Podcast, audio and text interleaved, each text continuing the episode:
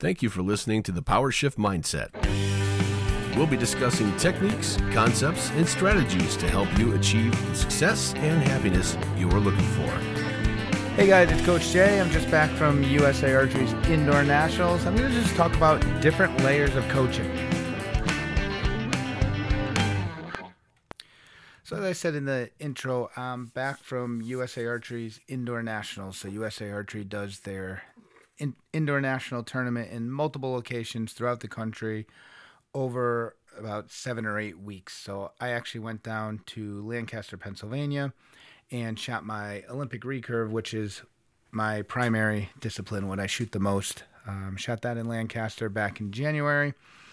This week was the location in Fiskdale, Massachusetts, where my son shoots and most of the team shoots that I coach. So I went up there and I shot my compound for the first time doing that. So, and as far as my shooting, in both cases I shot okay. Um, I had the same score actually this year as I did last year for my Olympic recurve. Would have liked to do a little better. Uh, again, everything going on plays into it, uh, and I don't beat myself up, um, which is what I'm going to go into on a lot of this talk. And then as far as shooting compound, um, I do shoot my compound. I do shoot it well. Um, now, with that said, I'm not definitely not in the top tier when you talk about the top tier archers at compound or even with the recurve. But uh, I don't practice my compound the way I do my recurve. I tend to just pick it up, shoot it at events, and I'll shoot it at the club here and there. Uh, I mainly use it for field and 3D, so it's a completely different style of shooting. Um, so I don't sit there and, and tune everything and hone in my form and my equipment as much with my target setup. Um, but with that said, um, I'm happy with the way I shot, so can't complain there. So as far as coaching, um, when I coached at the high school, I had asked a bunch of the coaches. I'm going to separate coaching into three different sections, uh, and then there's going to be something else I touch on as well. Um, you have the skills of the game. So in a team sport and, and even in an individual sport, how you hit the ball, kick the ball, throw the ball, pull the bow back, release the bow, and whatever sport you're doing. Um, and then you have another dynamic on the team sport of how are we going to play. I mean, you can also do it in some some individual sports. Uh, am I going to play more aggressive? Am I going to play more of a counterattack? Am I going to be more offensive minded or am I going to be more defensive minded? So that's the team strategy, the X's and O's of the game, as opposed to the individual skills that a, a player or an athlete needs. And then the third one is what I refer to as the locker room, the mental game. And you're in the locker room, it's David and Goliath, and you know you're not Goliath. How do you get your team to get out there thinking that they can do it? And that mental game is big. How do you, especially with youth athletes, how do you get them to not quit when they're having a bad day? How do you get them to uh, complete the, the whole tournament or the whole game or, or whatever and not, not give up? I mean, that is a huge part of coaching. I remember when I coached my kids in youth soccer. So in our youth uh, organization that we had. It was a local rec league. Now, they were both um, good enough. Uh, I'd say more so with Brian, where I could have put him on a travel team and paid a thousand dollars and had him go travel all over the state and all over the Northeast. Or I paid fifty bucks. I coached him. I knew he was getting coached well, and he had fun with his local friends. So we did the rec league and U8, U10, U13 and I would always get the question by the parents as to how come your kid gets to play goal all the time and and my kid doesn't. And I said, Your kid can play goal anytime they want. And one, my kid's good, so he's going to always play. And with that said, he was the starting keeper in high school. He went on to be on the college team as a keeper. So there was that dynamic where I was the coach. I mean, so this is a little part of I'm the coach. A kid's going to play where I tell him to. But I had every intention to play every kid wherever they wanted to play. Like I said, I'll put your kid in goal. I don't care if your kid gives up one goal, no goals, 17 goals. They give up 12 goals and we lose in 13 to 1. That doesn't bother me. But as a coach, now your kid cries in the backseat of the car. You don't come next weekend because your kid thinks he stinks and he doesn't want to play anymore. That's on me as a coach. So there's that mental game. There's there's working on different things. There's again, not giving up. not beating yourself up. And I had uh, an adult athlete I mean, send me a message over the weekend just saying how I mean, they never shoot as well in, in competition. They do great in, in practice, but then when it comes to competition, they fall apart. Maybe they just shouldn't compete. Well, this person happened to be a, a, a high level athlete at the high school level and was used to winning. So even though you're used to winning in this sport, you might not be as good in that sport or that activity, yet you still beat yourself up and you can't do it. I mean, I tell people all the time, as far as archery, and I actually did uh, an episode on titled it "Every Arrow Counts," where even if you're mathematically, uh, yeah, episode 122, so about five six weeks ago, um, every arrow counts. So even if you're you have a goal set for yourself that I want to score this amount of points, and you get to the point where you are mathematically out of it. You, there's no longer enough points on the table for you to get there. You can't just quit. You don't just hang up your bow because you had a bad day. Now those remaining arrows in that tournament are preparation for the next day. So like in this case, we had two two tournaments and one as far as the kids were concerned. They shot on Friday for JOAD Nationals, and then Saturday and Sunday was USA Archery's Indoor Nationals. So if their JOAD National Day wasn't going well, you know what? Now I'm going to use the last, I mean, six ends, and 18 arrows or so to prepare for tomorrow. Or same thing. I mean, everything's divided in, in terms of achievement pins. If you want to look at those, you had they had a total of six games. I mean, uh, three, two, three hundred rounds on Friday, and then two each Saturday and Sunday. So again, if you have a stinker in the beginning, it's like you know what? Let me get through this. Let me use the next three ends to get through end ten. Let me prepare, and now I'm going to give it my all in the next one. And same thing. Even if the whole weekend was a mess, you know what? This isn't going well. I'm, let me just work on my form. Let me get whatever score I get. So next weekend, when I shoot the state championship, I'm going to prepare for that. Every rep you make is preparation for the next event, whether that's shooting the bow in archery, whether that's trying to make a sale uh, as a salesman and, and you're given the sales pitch, you're practicing for the next sales pitch you give and for the next sales pitch you did. You go back. I like to use step 11 on, on the shooting steps. And I asked my son, what's step 11? And he just like kind of rolls his eyes. Step 11 is feedback. You give me the feedback. So we give ourselves feedback all the time. Okay, what did I do different here? What did I do different there? What can I change? What can I work on? What can I make more efficient? And the mental side of coaching is absolutely huge. It, it especially at, at the youth part. Uh, and that's one thing. And we have a team of six coaches right now, and there's a couple others in the club that work with the with the kids. And and I, I've said this, and with the different levels of shooting, the different styles of shootings, the different age groups that we have, and the different experience level, you need someone to do everything. And and the other day, one of the one of the members of the club, he's not one of the coaches, but he's a high level shooter. He's won, I mean, national uh, I mean, tournaments, and he came in and he was looking at someone's form, and he asked, "Oh, is he shooting this type of release or that type?"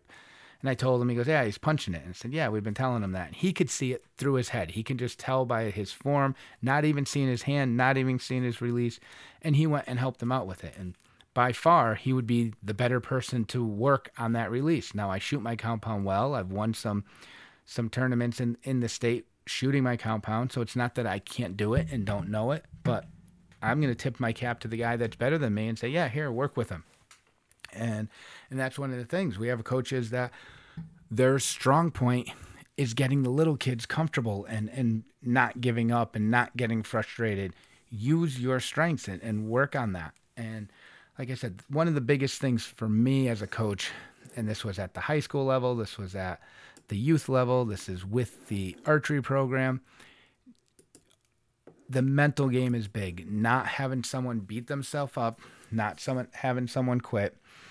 And one of the things, and this is where, for me personally, I have to divide dad and coach.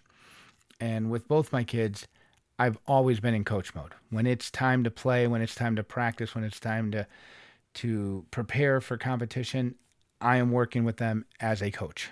And I'll be strong as a coach, strict as a coach. Once the tournament was over, if they had a bad day and they need dad to, to give them a hug or talk to them, no problem. But in the middle of it, it's coach. So Dylan, my younger son, has been struggling big time. And part of it was we switched his limbs from 30 pounds to 34 pounds because he had to go from the short limbs to the medium limbs. And it was just too much weight for him. So, in a complete dad mood for me, I went and bought him new limbs. I just went and bought him the cheapest things he can get just to get him through the weekend. And he'll use them throughout the next month or so for the remainder of the indoor tournaments. And then we'll see what we do outdoor. We got him last Friday, or now in this case, Friday a week ago. He shot with him twice. Shot with him Monday at class. I went and worked on him in his form on Tuesday.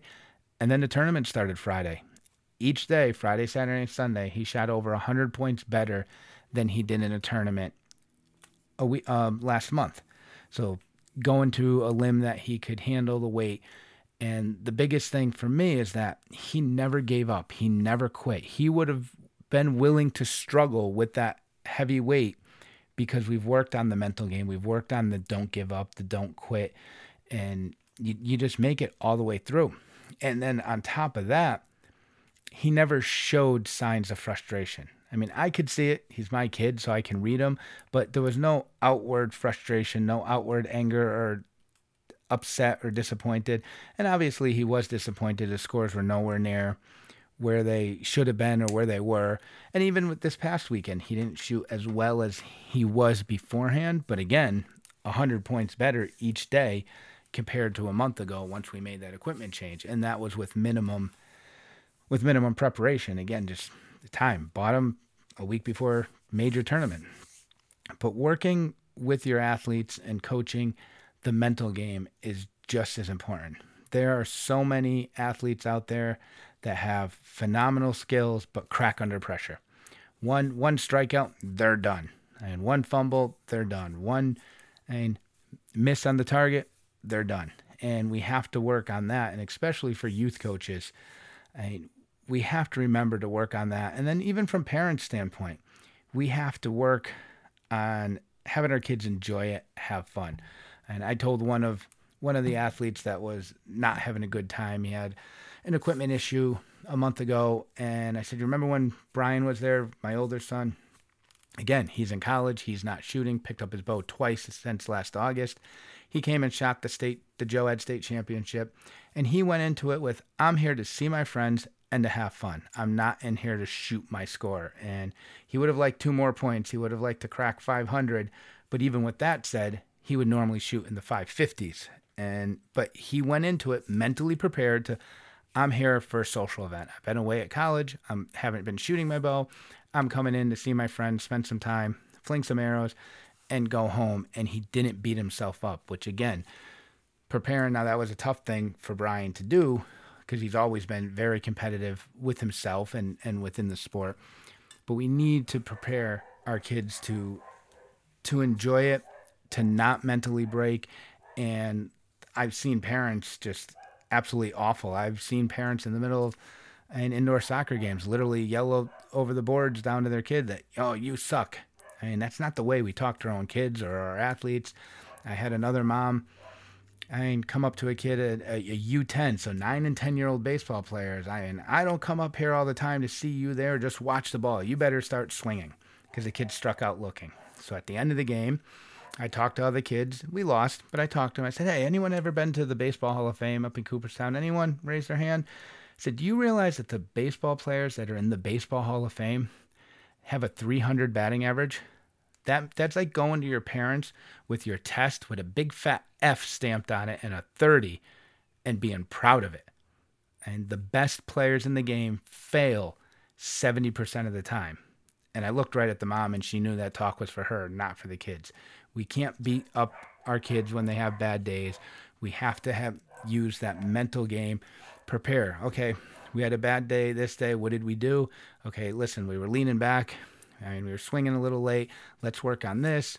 And we're dropping our elbow on the shot, whatever the case may be. But we work on it and we prepare day to day, but not giving up, not allowing our, our kids to give up to to make it through. I mean, especially on team sports. I mean, if you're on a team sport and you have other people counting on you, I mean, what would you do when you have your car in in the shop and there's four people work on it because it's this big project and one of them just gives up and that owner calls you and says, Your car's going to take an extra week. One of our guys just quit. You'd be very upset. So if you'd be upset your car's going to take an extra week to be fixed because someone just quit and gave up, how could you ever let your kid just quit and give up and not be upset about it? So now there's times when it is time to take a break.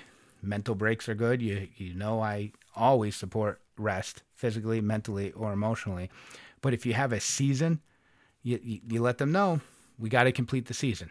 I mean, obviously injuries are different things, but we complete the season, we complete the tournament, we complete whatever we signed up for, especially on a team situation, because there's other people counting on you. Like I said, you would be upset if we told you your car had to wait an extra week because someone just decided they weren't feeling good and they didn't want to do it you can't let your kid use that same excuse then. You can't it's got to be good for everyone or good for no one. So make sure we work the mental game whenever we're working with our athletes, with our clients, everything and then work in our own. Remember, every rep we make, whether that's shooting an arrow, like I say, every arrow counts, every swing counts, every play counts, every sale pitch counts. We are always preparing for the next opportunity we have.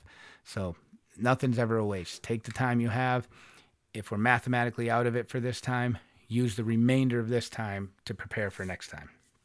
Right, hope you guys enjoyed this one, and we'll see you next week. Shift Mindset podcast is for entertainment purposes only. While the suggestions, strategies, and practices we have given have been proven successful for our personal use as well as clients we have worked with, these recommendations should not supersede instructions given by any licensed professionals, including but not limited to your primary care physician and mental health professionals. Thank you. Thanks for joining us today for the PowerShift Mindset Podcast. We hope you enjoyed the show. Be sure to like and subscribe on iTunes, Spotify, and SoundCloud. Find us on Facebook and Instagram at The PowerShift Mindset and also visit thepowershiftmindset.com. Thanks again for listening to The PowerShift Mindset.